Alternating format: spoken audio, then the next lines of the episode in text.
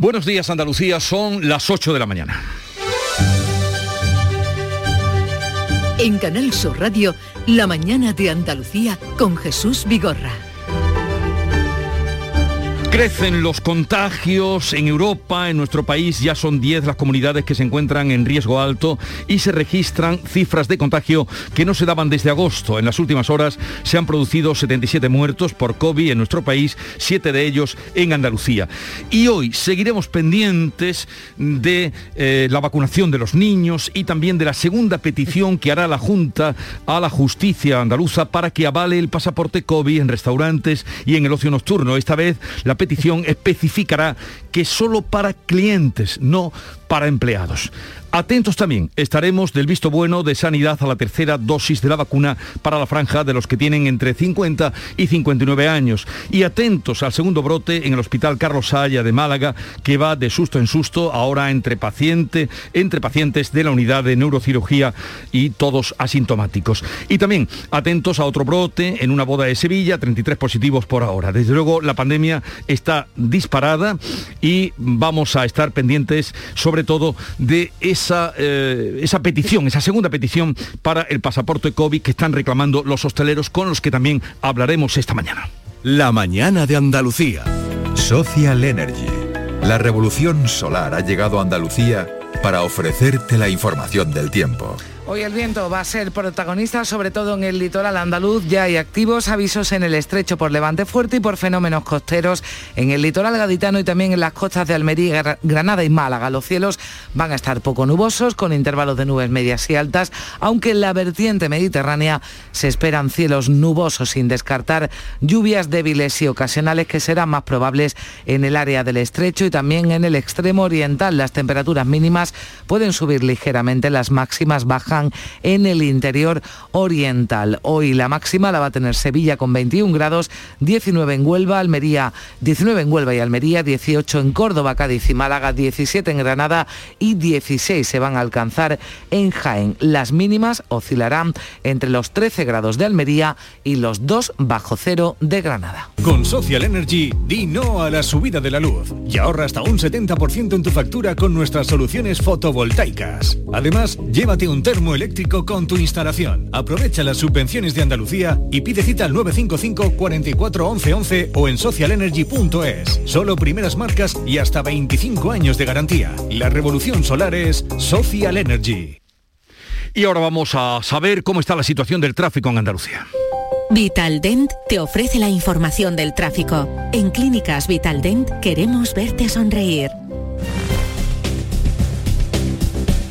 Desde la Dirección de Tráfico nos informa Rosa María Salcedo. Buenos días. Muy buenos días. Actualizamos la información de las carreteras andaluzas y esta hora muy pendientes de un accidente que condiciona la circulación en Huelva, en la A49, a su paso por San Juan del Puerto en dirección a la capital hispalense. Esta colisión genera ya más de 3 kilómetros de retenciones, así que les pedimos que sean muy prudentes. Al margen de este accidente también encontrarán retenciones precisamente en Sevilla, en la A49, pero la altura de Bormujos, de entrada también. Y en la S30 complicado el tramo de la esclusa en sentido a la A4, precisamente retenciones también de acceso a Sevilla por la A4 a su paso por Bellavista. En el resto de carreteras de Andalucía esta hora se circula con total normalidad. Esta Navidad, Vitaldent va a sonar más que nunca. Porque la primera visita es gratuita si vienes a cualquiera de nuestras clínicas. Y es que para nosotros, el mejor regalo es verte sonreír. Pide cita en el 900-101-001 y ven a Vitaldent. ¿Nos vamos? Sí, espera. Que quiero escuchar la fecha ganadora en el último sorteo de mi día de la 11. 20 de septiembre de 2019. El día que salí de cuentas. María, qué memoria. Qué va, pero hay fechas especiales que no se olvidan. Y más si te toca uno de los miles de premios que cada lunes y cada jueves puedes conseguir con mi día de la 11. ¿Y cuándo dices que naciste tú? 11. Cuando juegas tú, jugamos todos. Juega responsablemente y solo si eres mayor de edad. En Canal Sur Radio, la mañana de Andalucía con Jesús Vigorra. Noticias. Vamos a comenzar eh, preocupados por la situación, indudablemente de contagios, porque las cifras del COVID siguen siendo preocupantes. Continúa el incremento de los contagios y de muertes en Andalucía y también y más en toda España. Carmen Rodríguez Garzón. Sí, este miércoles la Consejería de Salud notificaba 12 muertes, es la mayor cifra desde hace dos meses y el número de nuevos casos continúa estando en torno a los 3.000 diarios. La mejor noticia es que ha descendido, aunque levemente, el número de hospitalizados. Hay nueve ingresados menos, pero siguen estando por encima de 500, de los que 97 están en la UCI. Así la tasa de incidencia sube 21 puntos y roza ya los 225 casos por 100.000 habitantes. En España la tasa se sitúa en 441 y se acerca al nivel de riesgo muy alto que marcan los 500 casos. El Ministerio de Sanidad ha comunicado este miércoles 27.140 nuevos positivos y 77 fallecidos en España en 24 horas. Y tenemos un nuevo brote de COVID en el Hospital Regional de Málaga. Afecta a pacientes del área de neurocirugía. Todos, eso sí, se encuentran asintomáticos y están aislados como establece el protocolo. Málaga, Alicia Pérez. Pues sí, ellos están aislados y el hospital mientras tanto está realizando un cribado al resto de pacientes y profesionales. El brote se ha detectado gracias a ese programa de vigilancia activa que realiza a diario el hospital eh, a través de un escaneo periódico y el centro está pidiendo responsabilidad a todas aquellas personas que accedan al hospital. Eso sí, les exige además mascarilla. Recordemos que es el segundo brote en este centro sanitario. Eh, a principios de este mismo mes afectaba otro brote a 96 personas, la mayoría de ellos profesionales del centro sanitario de la unidad de cuidados intensivos. El origen en ese caso pudo estar en una comida de Navidad. En ese caso no hubo ningún ingreso hospitalario. Este otro son los pacientes los que están afectados. Otro susto. En el entorno del Hospital Regional de Málaga y gobierno y comunidades autónomas acuerdan administrar la tercera dosis a los mayores de 50 años. Sí, solo le falta el visto bueno de la Comisión de Salud Pública, que parece que se lo dará hoy a esta propuesta. Comunidades como Andalucía venían reclamando y vienen reclamando que se rebaje la edad de los grupos de población a los que inocular el tercer pinchazo. Asimismo, se ha decidido que también van a recibir la dosis de refuerzo los trabajadores esenciales que fueron vacunados con AstraZeneca Lo explicaba la ministra Carolina Darias al término de la Interterritorial de Salud. Hay una propuesta concreta que será elevada mañana a la Comisión de Salud Pública, una propuesta doble. Por un lado, seguir bajando los tramos etarios, en este caso hasta 50, y también abrir a las personas vacunadas con pauta homóloga de. El principal epidemiólogo de la Casa Blanca, Anthony Fauci, ha indicado que las vacunas de refuerzo están funcionando bien frente a la variante Omicron, si bien desde el Centro Europeo para la Prevención y el Control de las Enfermedades han pedido este miércoles a los Estados miembros una acción urgente frente a la expansión de Omicron porque la vacuna, dicen por sí sola, es insuficiente. Ya hay 40 casos confirmados de Omicron en España, 18 en Andalucía y ante estos datos y el incremento de los casos, ayer el consejero de Salud, Jesús Aguirre, planteaba, también se lo trasladó así al Ministerio de Sanidad, la vuelta del uso obligatorio de la mascarilla en exteriores ya que es muy difícil, como ustedes saben, y máxime ahora, como estamos viendo en la época de Navidad, mantener el metro y medio de distancia como propone el propio Ministerio. De ahí la petición de esta consejería para que sea obligatoria la utilización de mascarillas en exteriores igual que en interiores. O sea, podríamos volver a la mascarilla en exteriores y es que los contagios están subiendo, sobre todo en países de Europa, el presidente de Francia, donde subieron ayer en 68.000 contagios, el presidente Manuel Macron no descarta imponer la vacunación general obligatoria. Sí, anoche en una entrevista en televisión admitía esa posibilidad, aunque sin llegar a confirmarla. Vamos a escucharlo. Esa hipótesis existe, bien sûr. Esa posibilidad existe hasta que el virus acabe por desaparecer o, como apuntan los expertos, se convierta en algo estacional. Parece que vamos a refuerzos vacunales regulares. Aquí en España hay tres millones y medio de personas que aún no están vacunadas. El Instituto de Salud Carlos III ya tiene los resultados de la encuesta preliminar para conocer los motivos que esgrimen. Las principales razones citadas por los encuestados son las dudas sobre su seguridad y también el temor a efectos secundarios adversos. Solo un 12% en contra de lo que podamos pensar niega la existencia del coronavirus. Son antivacunas, negacionistas, el 12% de los que no se han vacunado. Casi el 60% respondió que no tiene intención de vacunarse en el futuro, un 33% no está seguro y un 8% dice que sí, que lo hará, que se vacunará, pero más adelante. Y en Andalucía ya han empezado a vacunar contra el COVID a los menores de 11 años que nos han dado un ejemplo. Pues sí, los nervios iniciales daban paso a la alegría de los pequeños ya vacunados que animaban así a sus compañeros de clase y a otros niños a seguir sus pasos. Que se vacunen porque yo lo veo útil para pasar las navidades bien y no contagiar a su familia, para cortar el COVID.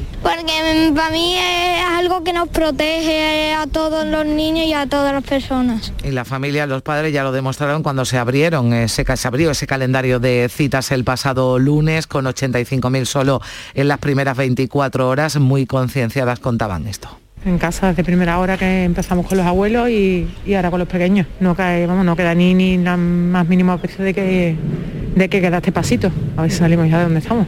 Ya toca. No, ninguna duda. Teníamos claro que, esto es necesario, lo, creo que lo debemos hacer todos. Antes de Navidad se espera ya tener inoculadas las 266.000 vacunas pediátricas de Pfizer que ha recibido Andalucía. La Junta volverá a pedir otra vez al Tribunal Superior de Justicia de Andalucía que avale el pasaporte COVID para la hostelería y el ocio nocturno tras el rechazo a la primera petición, porque incluía también a los trabajadores de los establecimientos. Sí, el consejero de Salud lo que ha dicho es que también ha vuelto a reclamar una normativa estatal para hacer frente a la pandemia desde la unidad de criterios. Los hosteleros ven adecuado y necesario ese pasaporte COVID para la hostelería y el ocio nocturno, así lo venían reclamando en lugar de medidas más restrictivas decía el presidente de los hosteleros andaluces, Javier de Frutos, sobre ese auto del TSJA que valora que reconozca que los establecimientos sean lugares seguros y también que no sea imprescindible los test para los trabajadores. Supongo que bueno que son al final de efectos subsanables, que supongo que la Junta lo, lo subsanará lo antes posible y así se lo, se lo volverá a enviar al, propio TSJA y entendemos que en los días posteriores pues bueno se, ratificará el que, que se utilice el pasaporte COVID. Vamos a saludar a José Luis Zuel, ya en otras ocasiones ha estado con nosotros, es el presidente de Hostelería de España. Señor Izuel, buenos días. Buenos días, buenos días a todos. Eh, ya sabe usted que estamos a la espera en Andalucía de que se haga la segunda petición, de que conteste el Tribunal Superior de Justicia y mientras tanto los hosteleros, usted acaba de escuchar a, a sus colegas diciendo que o reclamando el pasaporte COVID. Bueno, pues sí, eh, yo creo que lo ha explicado bien, ¿no? O sea, eh, digamos que es, es algo que lo vemos como un mal menor, ¿no? Si cabe la posibilidad de que haya nuevas restricciones, nuevas medidas, en fin, que nos causan mucho, mucho quiebro, bueno, pues, pues el pasaporte COVID lo vemos una solución, se está implantando ya en ocho o nueve comunidades autónomas una normalidad absoluta, ¿no? O sea, siempre, en fin, cualquier eh, novedad de que haya que solicitar a nuestros clientes pues causa siempre una cierta incertidumbre, pero, pero lo cierto es que la normalidad es lo que acompaña a los territorios donde se está solicitando sin ningún problema. Si sirva un poco como incentivo pues a los no vacunados, que yo creo que es al final, pues eh, fin, yo creo que es el resultado final de solicitar ese pasaporte COVID para entrar en nuestro establecimiento.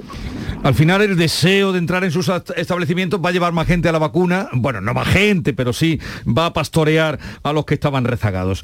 Y una cosa, señor Izuel, eh, ¿cómo está comportándose? Porque estamos oyendo eh, que está habiendo muchas cancelaciones. ¿Tiene datos de la proporción en la que se están cancelando comidas comprometidas? Bueno, pues lamentablemente, efectivamente, o sea, las noticias que nos acompañan estos días no invitan y han sido fundamentalmente las cenas de empresa, ¿no? Eh, las cenas que, es la empresa la que, la que de alguna manera pilota esa cena, la que reserva, la que invita, eh, bueno, pues están anulando prácticamente de manera generalizada en todos los territorios. Esto va a suponer en torno al 25% de anulaciones de cenas. Eh, es verdad que queda la cena pequeña, la cena de amigos, la cena de quedar eh, pero bueno, no sustituye a estas escenas más, más masivas, ¿no?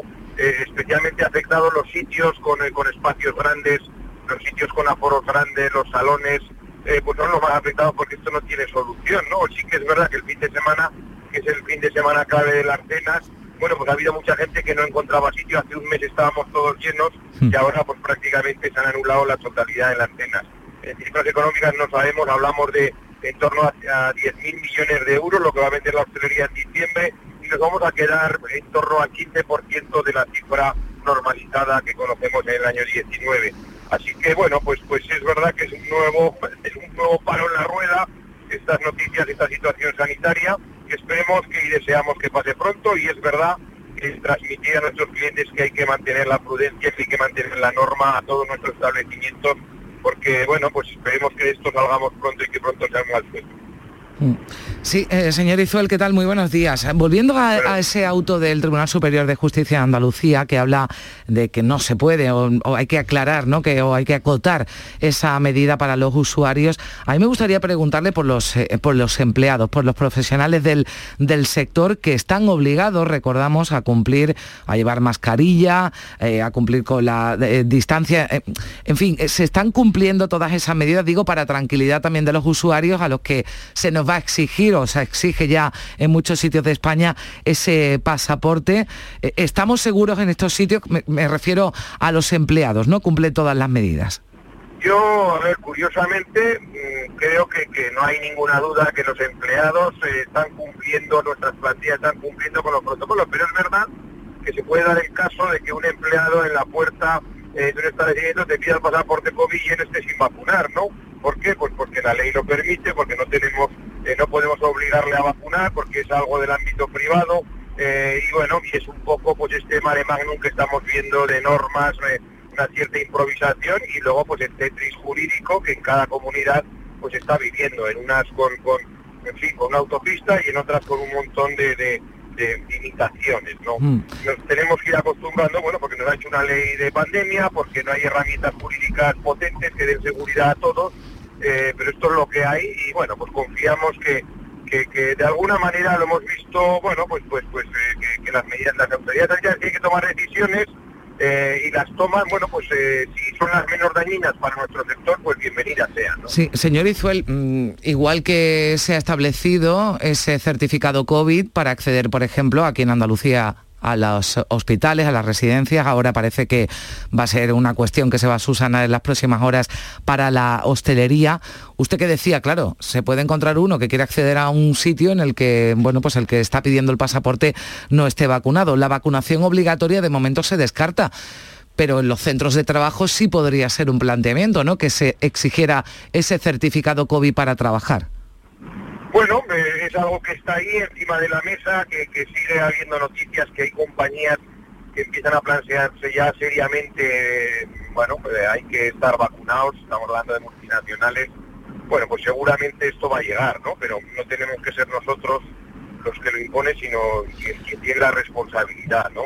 Así que, bueno, pues nosotros a cumplir con la norma, a cumplir con la ley, eh, si un establecimiento pide el COVID porque las autoridades se lo están reclamando, y yo creo que ese es el camino, ¿no? O sea, no tenemos que pronunciarnos si esto es, eh, lo tendrán que decir los expertos y lo tendrán que decir, eh, pues, pues bueno, quien sabe de, de, de, libertades individuales y todo el mundo jurídico. Pero a usted le parecería bien, ¿no? Que todos los empleados de la hostelería eh, tuvieran que estar vacunados para, para ir a su trabajo. Pues, pues parece lógico, ¿no? Parece lógico si el camino es estar vacunados, que todo apunta que es así, es claro, eh, la vacunación en fin, pasa por estar todos vacunados para que podamos con este bicho que ha llegado para quedarse bastante tiempo y que está produciendo muchos contagios, también entre vacunados, aunque bueno, los efectos son muy leves, y ese es un poco el deseo, y bueno, parece lógico que si en un establecimiento para entrar te piden eh, el pasaporte COVID, pues que, que, que nuestras plantillas estuvieran en la totalidad vacunadas.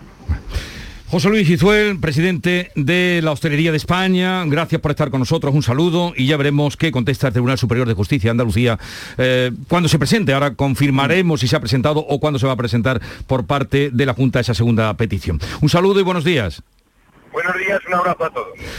Continuamos, sale adelante la ley de creación de la agencia TRADE en el Parlamento, pero eso se lo vamos a contar en un momento después de esta pausa. La mañana de Andalucía. La vida es como un libro y cada capítulo es una nueva oportunidad de empezar de cero y vivir algo que nunca hubieras imaginado. Sea cual sea tu próximo capítulo, lo importante es que lo hagas realidad. Porque dentro de una vida y muchas vidas, ahora en Cofidis te ofrecemos un nuevo préstamo personal de hasta 60.000 euros. Entra en cofidis.es y cuenta con nosotros. un sentido con el que no nacemos. Vive en el alma de la gente. Tiene más fuerza que el mar, más que las corrientes. Sentir que puedes cuando otros dudan de que puedas. Dejar de oír las dudas que hay ahí fuera y así escuchar lo que susurra tu alma. Y en la oscuridad, ver solo luz. Ver solo calma. Es la actitud la que nos hace capaces. Grupo Social 11. Feliz Navidad. En cofidis.es puedes solicitar cómodamente hasta 60.000 euros, 100% online y sin cambiar de banco. Cofidis, cuenta con nosotros. La mañana de Andalucía con Jesús Vigorra. Noticias. Se lo anunciábamos hace un momento que ha salido adelante la ley de creación de la agencia TRADE en el Parlamento. ¿Y qué es esa agencia TRADE? Sí, vamos a recordar que es una agencia que esta norma lo que hace es integrar cuatro agencias eh, públicas en una, en esa agencia TRADE, y que ahorra costes potenciando la recuperación económica de Andalucía. Es lo que destacaba el consejero Rogelio Velasco, el consejero de Economía, en su intervención en la Cámara Andaluza, agradeciendo además eh, los eh, apoyos porque ha salido adelante esa ley con los votos de PP Ciudadanos, también de Unidas Podemos y del PSOE, dice Velasco que servirá para una mejor gestión de los fondos que lleguen de Europa. Esto decía.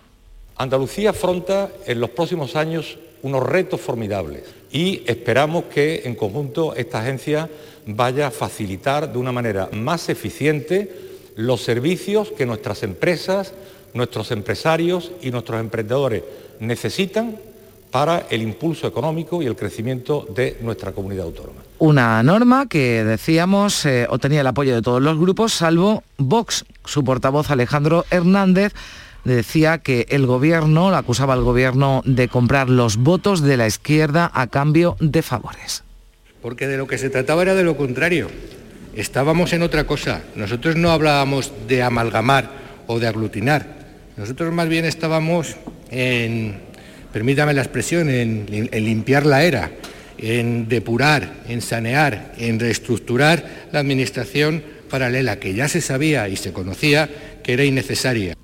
Pues esto ocurría ayer en la sesión del Parlamento de Andalucía, donde también Vox se quedaba solo en la votación de su propuesta sobre una ley de concordia. Sí, todos los grupos votaban en contra, a excepción de los socios de gobierno, que lo que hacían era abstenerse. El pleno se veía interrumpido unos minutos después de que los diputados no adscritos exhibieran fotos. Lo hacía, por ejemplo, Teresa Rodríguez de represaliados de la guerra, como Chávez Nogales o Lorca, antes de que abandonaran sus escaños. Fue justo también unos minutos antes de que el diputado de Vox, Benito Morillo, comenzar a exponer la proposición de ley. Nosotros no queremos que nuestro pasado, nuestro presente y nuestro futuro estén en manos de aquellos empeñados en dividir y en enfrentar a los españoles. Y nosotros no vamos a permitirlo. Y ahora que cada uno vote en consecuencia, en unos meses esto los andaluces lo juzgarán, no quepa la menor duda. Tengo la absoluta certeza, señorías, que estoy haciendo algo bueno por el presente y por el futuro de mi país. El rifirrafe, el debate más intenso, se producía con la diputada del peso de María Márquez, que preguntaba de esta forma a Vox por qué quiere que desaparezca la ley de memoria histórica. Escuchen el grito de una familia de víctimas. Déjennos en paz. Déjennos en paz. Dejen a nuestros muertos en paz. Saquen su odio de nuestros muertos, señoría. Ya está bien. Ya está bien. Dejen de confrontar y de provocar siempre con lo mismo. Siempre con lo mismo. El Pleno también tenía como protagonista a Juan Espadas, que ha sido ya designado senador y del Parlamento de Andalucía al Congreso porque finalmente el Gobierno ya va a conseguir el apoyo de Esquerra Republicana de Cataluña para sacar adelante los presupuestos generales del Estado. Sí, porque el Ejecutivo lo que hará será crear un fondo estatal para financiar el doblaje al catalán de series de televisión. Para las grandes plataformas han acordado incentivos y subvenciones para la elaboración de nuevos productos audiovisuales en catalán y también para la traducción de material ya existente. Por lado, el Pleno del Parlamento catalán rechazaba una moción de Ciudadanos en la que pedía condenar las coacciones y las amenazas que ha recibido la familia de un alumno de una escuela de Canet de Mar. Precisamente este asunto provocaba ayer el encuentro más bronco entre Pablo Casado y Pedro Sánchez en la sesión de control al gobierno en el Congreso. Casado acusaba al presidente de no adoptar decisiones en favor de personas vulnerables, incluso hasta usaba una palabra malsonante que provocaba la reacción de Sánchez. Tanta chorrada de niñes y de huelga de juguetes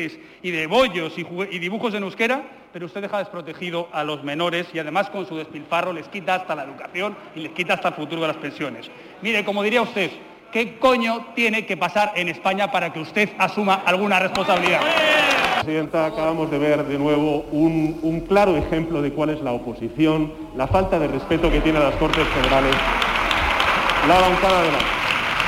Bueno, no es la primera vez que se oye esa expresión en el Congreso, pero mm, ha venido, ha provocado el consiguiente revuelo. El diario El Mundo lleva hoy en su portada una información novedosa sobre el rey emérito. Sí, el titular es que Juan Carlos I quiere regresar para el 5 de enero y estar una temporada en España. El 5 de enero, recordamos, es su cumpleaños, dice el rotativo, que ha trasladado a amigos empresarios su satisfacción por el archivo de la causa eh, abierta en Suiza. Este miércoles, el expresidente del gobierno, Felipe González, se mostraba favorable a que don Juan Carlos regrese a España, una posición que recordaba viene manteniendo desde hace tiempo. Ya saben cuál es mi posición, lo lógico es que venga y que esté aquí.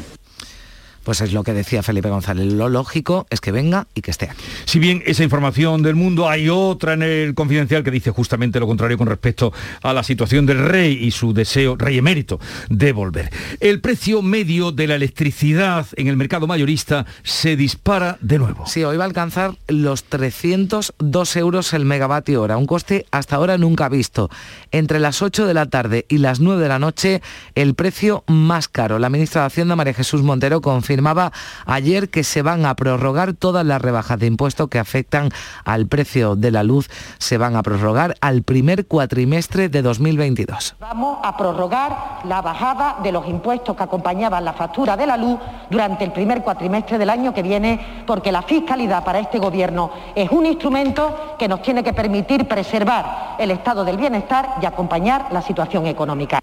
Bueno, y Endesa desconecta hoy de manera definitiva la central térmica de Carboneras en Almería. Solo uno de los grupos seguirá funcionando para dar electricidad a la zona y en un plazo de cuatro años la central completa se va a desmantelar. Esta central que comenzó a funcionar en 1985 y que llegó a dar electricidad a toda Andalucía. María Jesús Recio.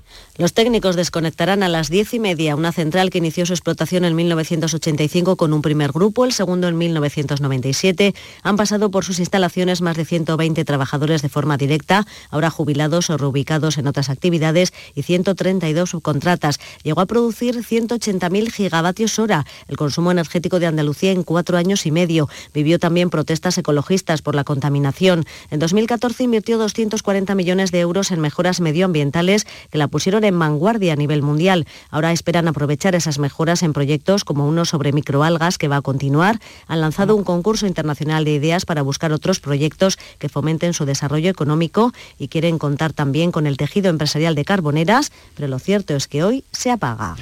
Y noticia para los libros de historia, en la bahía de Cádiz ha aparecido un enorme edificio que podría ser el templo de Melcar y de Hércules. Salud Botaro, cuéntanos. Hablamos del templo del Melcar fenicio del santuario romano de Hércules, cuya construcción se puede remontar al siglo IX a.C., visitado por Aníbal o por Julio César, que lloró al ver la estatua de Alejandro Magno, según la literatura grecolatina. Tras siglos de búsqueda, científicos del Instituto Andaluz de Patrimonio Histórico y de la Universidad de Sevilla, como Ricardo Belizón, cree que hay pocas dudas. Muy cauto porque puede haber aberraciones y, y tal, pero pero algo tan, tan clarísimo, tan, tan dibujado, y eso no, no, no cabía duda. Y también muy cerca se ha localizado restos de una ciudad antigua que sería mayor que Bailo Claudia, gracias al análisis de fotografías aéreas del año 56 y a nuevas tecnologías, los científicos aseguran haber localizado también otros edificios, una dársena y espigones que constatarían la vida marítima en una gran ciudad cerca del río Arillo. No es un hallazgo cualquiera, dicen los investigadores que esta zona está en el ADN de Andalucía. Ahora sí quedan muchos años por investigar porque la zona es amplia. Justamente en ese escenario es donde se ambienta una novela estupenda que aprovecho para recomendar, Las lágrimas de Julio César de Jesús Maeso de la Torre. Y comienza la cuenta atrás de 10 días que los científicos han dado de plazo para considerar finalizada la erupción del volcán Cumbre Vieja. Sí, el cráter ha dejado de emitir lava y el tremor, la vibración que produce el magma en el subsuelo está detenido desde el lunes por la noche. La directora del Instituto Geográfico Nacional en Canarias, María José Blanco, lo confirmaba en estos términos. Para poder decir que el proceso eruptivo que dio comienzo el 19 de septiembre está finalizado, los datos registrados y los observables se deben de mantener en los niveles actuales durante 10 días. Bueno, igual para Navidad ya podemos decir que ha acabado esta erupción de Ojalá, 86 días, ¿no? Después de, de, que comenzara. Llegamos así a las 8 y media de la mañana. Les recuerdo que hoy a partir de las 9 estará con nosotros el consejero de la presidencia, Elías Bendodo, para repasar toda la actualidad política en Andalucía. En la mañana de Andalucía de Canal Sur Radio. Las noticias de Sevilla. Con Pilar González. Hola, buenos días. Hay retenciones hasta ahora en la entrada a Sevilla por la A49 de 2 kilómetros, en la A4 a la altura de Bellavista hay uno y en la subida al Centenario 2 en sentido Cádiz. En el interior de la ciudad el tráfico es intenso en la entrada por el Alamillo, Puente del Patrocinio y Avenida Juan Pablo II. También en la Ronda Urbana Norte, sentido San Lázaro y Pino Montano y en Palmera en sentido Colón. Hoy tenemos el cielo con nubes medias y altas, viento niebla en el Bajo Viento del este. A esta hora es fresquito y las temperaturas sin cambio. La máxima prevista es de 19 grados en Écija y Morón, 20 en Lebrija y 21 en Sevilla. A esta hora 10 grados en la capital. No dejes pasar tu oportunidad. Descuentos inimaginables. Ahora es tu momento. Aprovecha descuentos de hasta y tantos euros. En Berrocar no hacemos ni descuentos, ni ofertas, ni campañas. Porque en Berrocar ya tenemos el mejor precio del mercado y la mejor garantía en más de 1.500 coches de todas las marcas. GrupoBerrocar.com ¿Hay demasiadas palomas en su entorno? Frasur Control, empresa especializada en control de aves en ciudades y zonas industriales, especialmente palomas. Frasur Control utiliza todos los métodos existentes como púas, redes para evitar el paso, servicios de cetrería, etc. Frasur Control, para toda Andalucía. Frasurcontrol.com Atención, este jueves, viernes y sábado en Muebles en Rey te descontamos el 50% del 50% de tu compra. Repito, este jueves, viernes y sábado en Muebles en Rey te descontamos el 50% del 50% de tu compra. La mitad de la mitad. Y además con transporte y montaje gratis. Muebles en Rey, en Sevilla Polígono Manchón Tomares frente Hipercor al Jarafe. Cinco personas han fallecido por COVID en las últimas horas después de cinco días sin registrarse ninguna muerte. Los contagios siguen subiendo a un ritmo preocupante. Son 779 nuevos casos y la tasa de incidencia acumulada en Sevilla ha aumentado 14 puntos. Está en 216 casos. Además, Salud confirma un brote en una boda celebrada el sábado en Sevilla. Hay 33 casos confirmados. Acudieron 450 personas. Aumenta también el número de hospitalizados. Son 110. 19 están en UCI. Casi 1.500 niños se han vacunado ya en la Facultad de Matemáticas en el primer día de campaña de vacunación infantil. En una treintena de centros de salud de la provincia también se han vacunado. Es fácil vacunarse porque después no te entera de nada y lo único que es concienciarse de que las personas mayores hay que cuidarlas. Pues que se vacunen, que no pasa nada, que no duele. Que me vacune y que se vacunen también todos. Que estoy muy feliz y el COVID ya se va a acabar. A partir del lunes los centros de salud de Sevilla cierran por la tarde durante todas las Navidades. Solo quedarán abiertos nueve de los 35 que hay. Los hosteleros sevillanos esperan que se corrija cuanto antes la propuesta de la Junta para la implantación del pasaporte COVID en bares y restaurantes. Dice el presidente de la patronal en Sevilla, Antonio Luque, que ya son un 75% las cancelaciones de comidas de empresa y por tanto espera que se pueda aplicar ese pasaporte. Estamos preocupados porque para nosotros el mes de diciembre es muy importante de facturación y lo que queremos es que se ponga en marcha lo antes posible este pasaporte para que dé seguridad a la clientela, no tengan miedo a entrar en nuestro establecimiento una discusión por una herencia podría ser la causa de la muerte de dos cuñados en el viso del Alcor. Uno de ellos disparó al otro tras una discusión y después se quitó la vida. Lo cuenta un testigo. Cuando llegó a las 10 menos cuarto, lo estaba esperando detrás de la puerta con la escopeta. Cuando el hombre bajó del coche, le disparó por la espalda, le dio dos tiros. Salimos corriendo para ver lo que pasaba y llegando al fallecido, pues escuchamos un tercer tiro. Iberfurgo, el alquiler de furgonetas con una nueva y variada flota de vehículos industriales en Sevilla, les ofrece la información deportiva. Nuria Gaciño, buenos días. Buenos días. El Sevilla sufrió en exceso para acceder a la tercera ronda de la Copa, una vez que el partido con prórroga incluida terminó con empate a uno, necesitó de los penaltis para deshacerse del modesto Andrax Balear de segunda red. En el sorteo de mañana también quiere estar el Betis, que esta tarde a las 7 visita el Talavera de la Reina. No estará Fekir, que tiene molestias en una de sus rodillas, y el técnico Manuel Pellegrini prefiere reservarlo para San Mamés, al igual que al guardameta Claudio Bravo. ¡Guau! ¡Vaya furgoneta! La he alquilado en Iberfurgo. Está súper nueva. No parece de alquiler. Ya, en Iberfurgo disponen de una flota en perfecto estado y te ofrecen presupuestos a medida. En Iberfurgo somos expertos en alquiler de furgonetas de carga, pasajeros y carrozados. Visítanos en iberfurgo.com o en Sevilla en el Polígono Industrial Parsi. A esta hora tenemos 9 grados en Araal, 9 también en Coria del Río, 8 grados en Isla Mayor, 10 grados en Sevilla.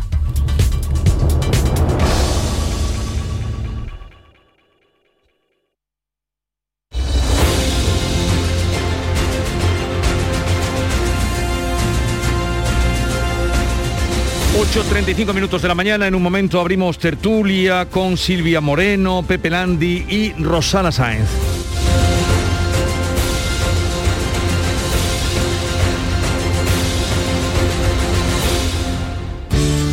Buenos días. En el sorteo del cupón diario celebrado ayer, el número premiado ha sido 89.437, 89437. Asimismo, el número de serie correspondiente a la paga, premiado con 3.000 euros al mes durante 25 años, ha sido 14014. Hoy, como cada día, hay un vendedor muy cerca de ti repartiendo ilusión. Disfruta del día y recuerda, con los sorteos de la 11, la ilusión se cumple.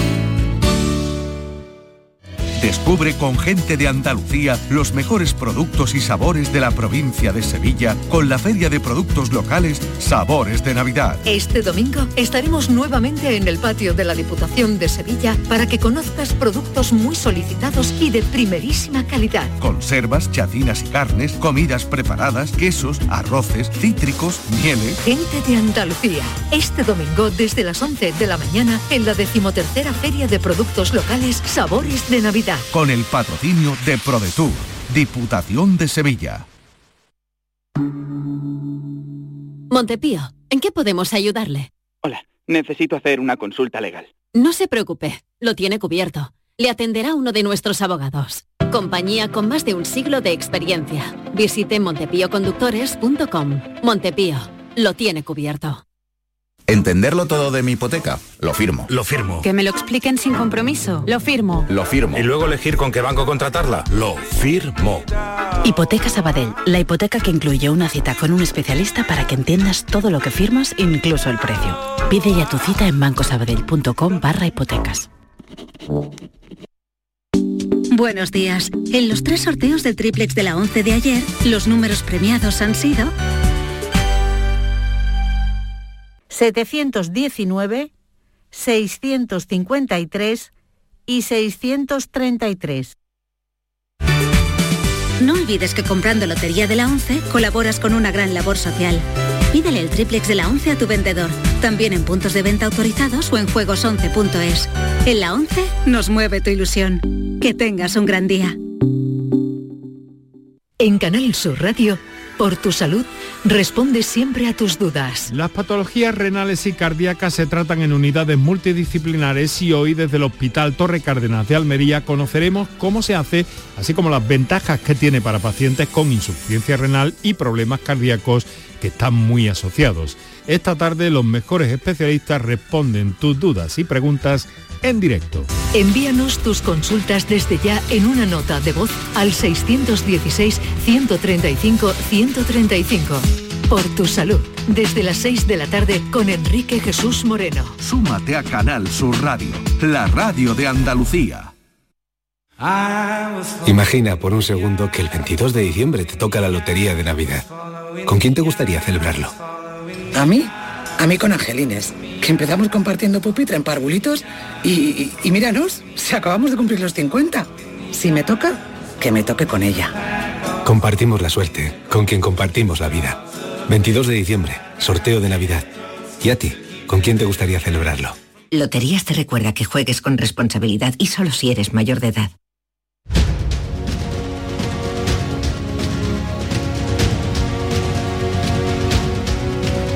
En Canal Sur Radio, La mañana de Andalucía con Jesús Vigorra.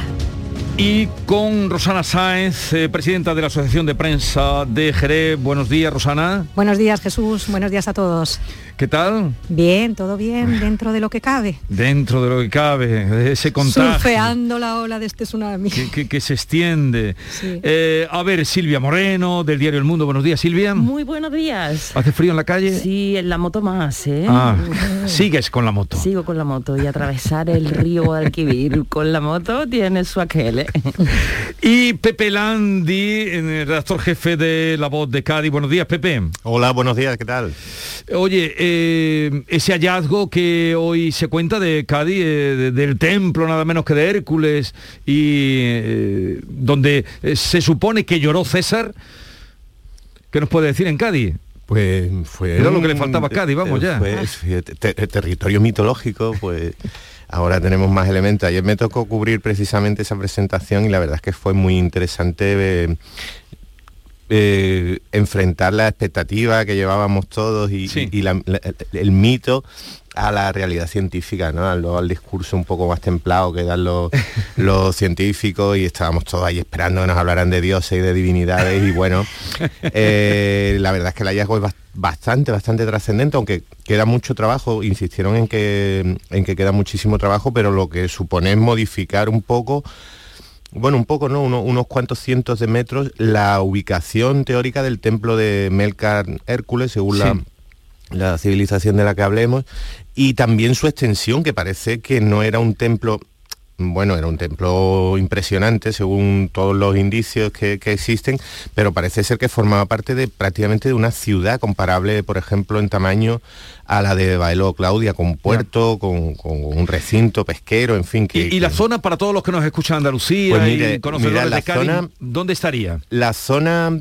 que hasta ahora se consideraba el emplazamiento del templo es el islote de Santipetri, el que todos vemos desde la costa de Chiclana. Sí, sí, sí. Bueno, pues eh, lo que se anunció ayer es que esa extensión abarcaría prácticamente hasta San Fernando. Es decir, esa, esa ciudad en la que estaría el gran templo de, Hércules alcanzaría hasta la playa de Camposoto, es decir, que se extendería mm, varios, unos pocos kilómetros hacia el norte, es decir, desde Chiclana hacia el término de San Fernando. Ubicaría todo eso en la desembocadura del caño de, de Santipetri, o sea que, eh, la, importancia del hallazgo parece bastante relevante porque modifica mucho la ubicación y modifica mucho el tamaño. Bueno, pues ya lo saben, eh, es importante, ya veremos cuando tenemos más datos y sobre todo cuándo se podrá visitar, eso será más, más a largo. En cualquier caso, recomendaba yo esta mañana una novela muy buena, eh, Las lágrimas de César, porque ahí lloró César, de Jesús Maeso de la Torre, que escribe novela histórica muy bien, además reside en Cádiz, y y, si quieren más historia, poner más imaginación, por una parte la información y por otra la ficción. Eh, no es ficción, mm, sino es realidad que la petición de la Junta de Andalucía, pasaporte COVID para entrar en restaurantes y hostelería, el Tribunal Superior de Justicia de Andalucía la ha vuelto a, echar a los corrales, eh, dicho en términos como se hace taurino, a echar para atrás. Mm, ¿Qué os parece? Eh, no sé.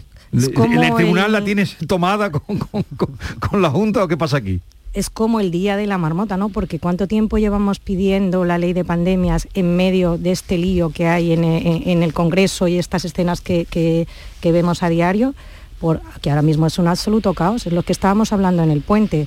Es yo, andaluz, voy al País Vasco, voy a determinadas comunidades autónomas y me piden mi pasaporte COVID ahora vienen de otras comunidades y de momento nos encontramos con, el problema de que aquí no lo tenemos.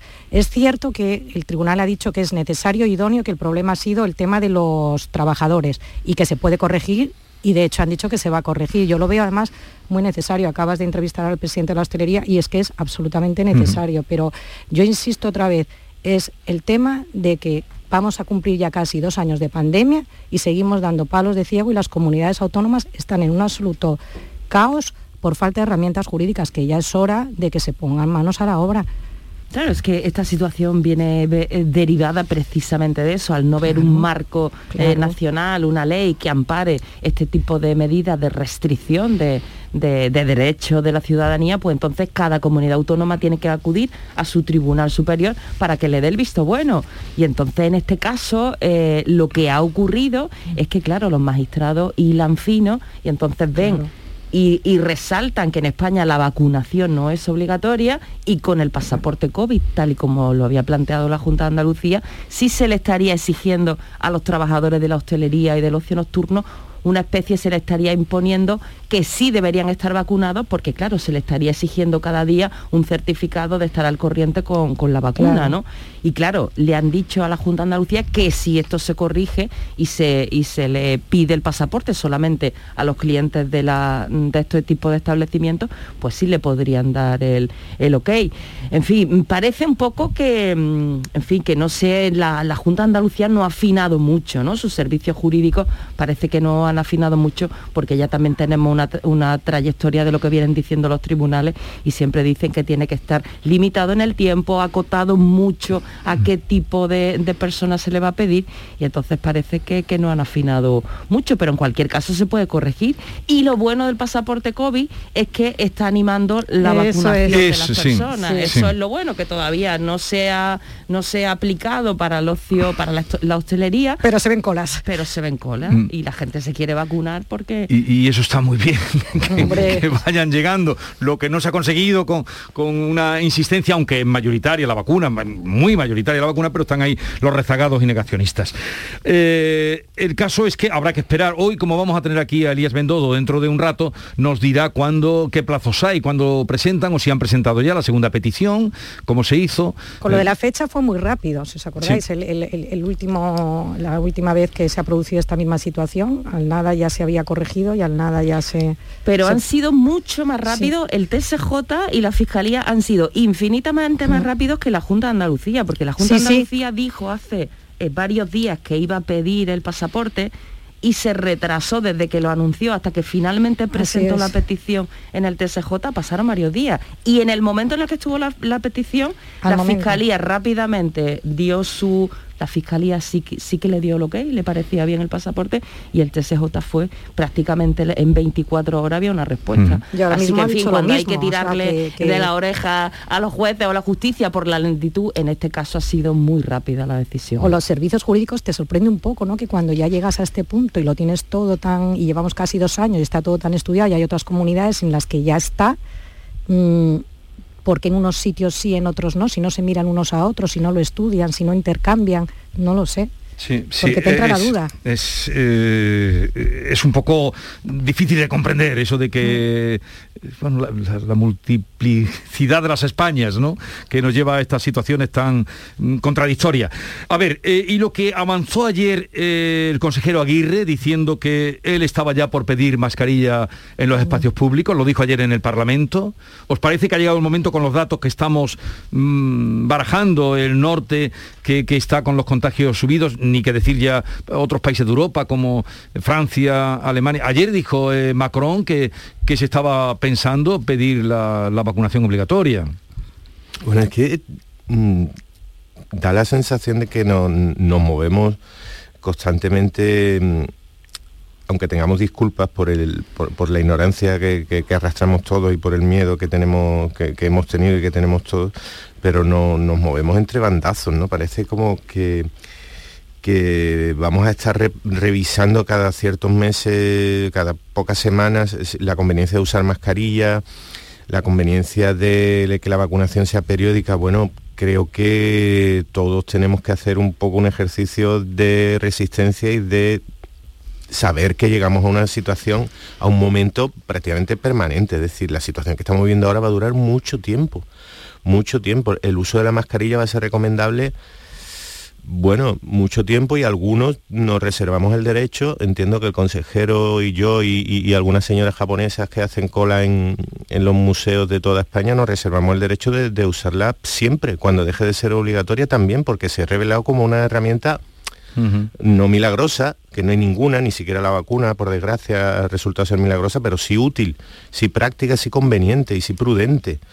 Y, por lo tanto el uso de la mascarilla es que yo creo que ya debe, bueno, algunos lo hemos, es verdad que es incómodo y los que somos gafas pues todavía nos resultan bastante más molestos con el, tema de llevarla puesta todo el día. Pero yo, por ejemplo, yo creo que hay mucha gente que no se la ha quitado en los espacios públicos en, esto, en este tiempo y que no se la piensa quitar. Yo me incluyo, me incluyo entre ellos. Y así que el, anuncio del, del, consejero me parece que está en una línea lógica en la que vamos a tener que estar con mascarilla mucho, no sé si años, o que algunos prefiramos tenerla mm, eh, durante años cuando estemos en espacios públicos, cuando compartamos eh, un espacio pequeño con, otras personas. ¿no? Igual que tenemos que resignarnos o, acostumbrarnos o asumir que seguramente nos vamos a vacunar todos los años, igual que hacemos con, la gripe. La gripe ¿no? Pero eh, yo estoy totalmente de acuerdo. A mí me parece además muy acertado porque lo están diciendo además todos los expertos y científicos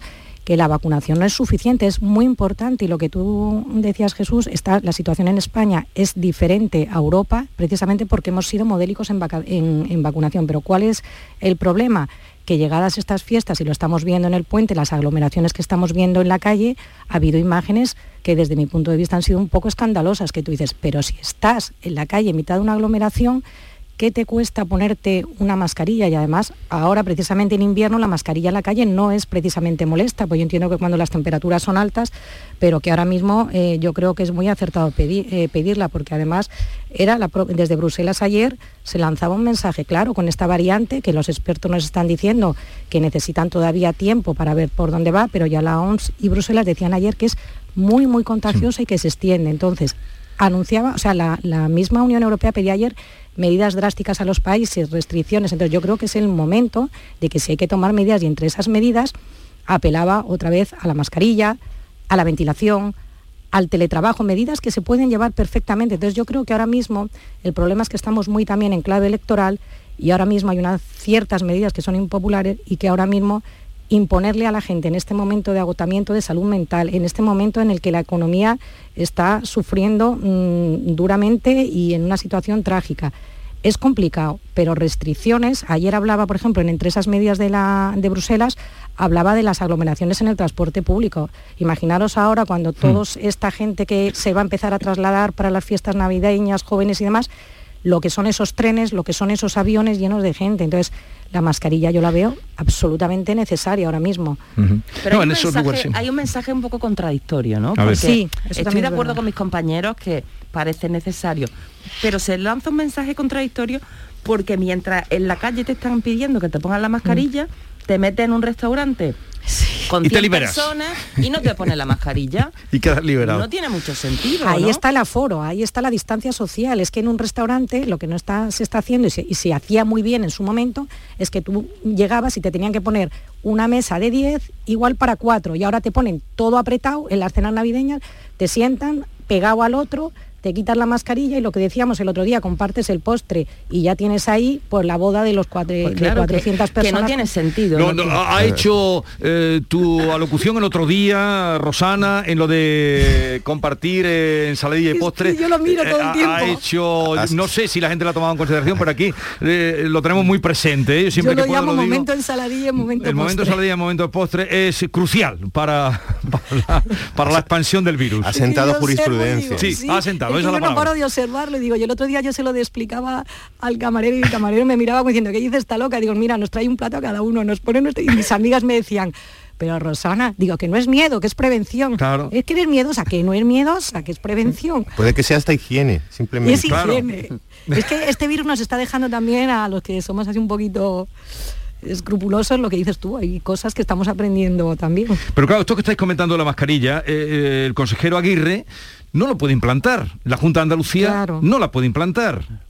Eh, volvemos a lo mismo. Volvemos, a, lo mismo del pasaporte, ¿no? No hay un marco eh, nacional que, te pueda amparar este tipo de medidas. Y entonces, pues si se quiere eh, obligar aquí en Andalucía, pues posiblemente a lo mejor hay que acudir también a, los tribunales, no lo sé. Por cierto, con, la con, con, el tema del pasaporte COVID me ha quedado una duda que no sé si me podréis resolver, mm, y, por si le ha quedado a alguien más que no me escuche. Mm, la situación es que eh, a mí como cliente usuario de un servicio me van a exigir, si esto sale adelante, que saldrá, la vacunación y el pasaporte COVID, pero el trabajador que me la está solicitando no tiene por qué estar vacunado. Pues ahora mismo no. Ahora mismo no, pero, pero vamos hacia ahí los jueces son lo que han dicho, que a ti como cliente sí te pueden exigir el pasaporte COVID, una prueba de que has pasado la, enfermedad o un PCR, esas tres cosas. Hay una triple, una triple vía para Pero el trabajador que me lo exige no está obligado a, a, Es una incoherencia, como dices tú, no Pepe, es una incoherencia. porque el TSJ, que al trabajador no se le puede... Porque el, trabajo, el trabajador dicen que va diariamente, diariamente a su puesto de trabajo y tú estás como usuario, pero es una absoluta falta de sentido común, es una, incoherencia. Jesús, ahora mismo el pasaporte COVID que está implantado en Andalucía es muy incoherente también. Yo el otro día estuve en el Virgen de Rocío en una, en una consulta externa. A mí nadie me pidió el pasaporte COVID para entrar en el Virgen del Rocío. Solamente se le está pidiendo cuando alguien va a ingresar hospitalariamente. Pues tampoco tiene mucho sentido o también a los visitantes. A los visitantes. También, también se les está pidiendo. que, el tema COVID es mucho de sentido que va muchísima gente a consulta, más que el ingreso hospitalario, a esa gente no se le pide el pasaporte. No se entiende. y se, pide la ley de pandemia, pero no. El otro día la ministra dijo que Nanay, la de justicia. Es que no se entiende. Llevamos toda una legislatura. Venga a, aprobar leyes, a reformar leyes, que, que, está muy bien, pero que es que estamos en una pandemia, en una pandemia que los datos económicos son terroríficos, que los datos de salud que han muerto casi 90.000, es que, es que ayer murieron 77 personas y 12 en Andalucía, es que es, es, trágico, pero... Mm, y luego estamos, eso, en otros discursos. Yo creo que ahora mismo el ciudadano es que está mm, observando mm, que le llegan mensajes contradictorios por lo que estábamos hablando. ¿Por qué se producen estas aglomeraciones, esta gente que ahora... Porque el ciudadano está absolutamente agotado y ante ese agotamiento del ciudadano, ese problema también de salud mental, ese problema de economía, necesitan respuestas. Y yo creo que ahora mismo no está teniendo la respuesta que debería de tener. Claro, porque es que durante todo el tiempo se está intentando conjugar la salud con la economía. Y difícilmente una medida sanitaria efectiva cuadra perfectamente con aquella económica. Y psicológica también. Y con intereses electorales por medio, que es lo peor. igual habría... igual convendría decirle, decirnos todos que, que igual es que esas respuestas por lo menos rápidas y por lo menos claras y con certeza pues no, no existen, que lo, que, queda es, lo que queda es, aguantar y resistir y, equilibrar un poco esos niveles de miedo que tenemos todos y de prudencia necesaria y de prevención imprescindible, vacunación, mascarilla, distancia, todo lo que queramos, con la, la sensación de que también hay que mantener una cierta actividad y aguantar esta situación eh, porque va a haber eh, ciclos, lo estamos viendo, ciclos periódicos, ciclos mm, temporales de, incremento de aumento. Afortunadamente parece que con menos mortalidad y con menos gravedad, pero tampoco ni siquiera esa, certeza tenemos a 15, a 15 o a 20 días, claro, o a un mes no tenemos tampoco esa certeza, pero mientras tanto no creo que no, que no debemos o no podemos eh, paralizarnos del todo la actividad, ¿no? Hay que, hay que conjugar esa prudencia con, un cierto miedo, con, una cierta mm, capacidad de resistencia de, continuar con la actividad, creo. ¿eh? Y Pepe, y la salud mental, que hemos visto el informe que han sacado esta, semana en cómo está afectando a los adolescentes que tres de cada diez tienen pensamientos suicidas. Es, trágico como el tema de la salud mental, pero a mí, una cosita muy rápida, yo estoy emocionada de cómo los niños ah, han captado los mensajes y cómo han aprendido de sus abuelos, de sus padres y de sus profesores, porque yo escuchando, Jesús, las entrevistas que habéis hecho a los niños, me emocionaba, me emociono al escucharlos. Sí, cuando hablaban convencidos. ¿Cómo se explicaban? Eh, eh, sí, eh, ayer que estuvimos cuando empezaban justamente en la Facultad de Matemáticas. Que se vacunen porque yo lo veo útil para pasar las navidades bien y no mm. contagiar a su familia, para cortar el COVID. Porque para mí es algo que nos protege a todos los niños y a todas las personas. Se me pone la piel de gallina. y había más, había más una, una muestra. Eh, tenemos que hablar, mm, vamos a llegar enseguida a las 9 de la mañana, pero tenemos que hablar del precio de la luz. ¿En vuestros recibos habéis notado lo que está pasando? Llevamos ya muchos días, muchos meses, muchas semanas. en mi recibo el doble. Yo lloraba cuando llegó. Ya sí, se, ya sí se nota que al principio parecía que no llegaba, que no habían mm. hecho unos recibos de menos tiempo para que no se terminara de notar. Ya, ya es lo que dice Rosana, es el, doble, justo de, la factura y esto desequilibra cualquier economía. ¿Y tú, Pepe? En, Cádiz no han puesto fecha, bueno, en Cádiz, eh, imagino que en alguna otra ciudad andaluza ha podido pasar también, nos han puesto fecha a la condena, no sabemos cuándo nos van a clavar eh, ¿Cómo fecha? No entiendo. Nos han puesto fecha porque hasta ahora la empresa municipal de suministro eléctrico está compensando la subida con recursos propios. Pero ya ha dicho que no puede ha anunciado que no puede sostener esa situación más allá del 15 de enero. O sea que sabemos que a partir del 15 de enero eh, los que no hemos notado en Cádiz la subida de, la factura, pues a partir de ahí viene el doble prácticamente. Y de Navidad que siguen encendidas a las 8 de la mañana. Eh, claro, es que eh, todo es comparable. este cada mañana cuando damos aquí el precio de la luz, que hoy está ya récord de récords, ¿no? El de hoy. Oh, y es pues, tremendo. Y uno mira alrededor, dice, pero esto cómo se explica. En fin, de eso hablaremos ahora porque llegamos a las 9 de la mañana.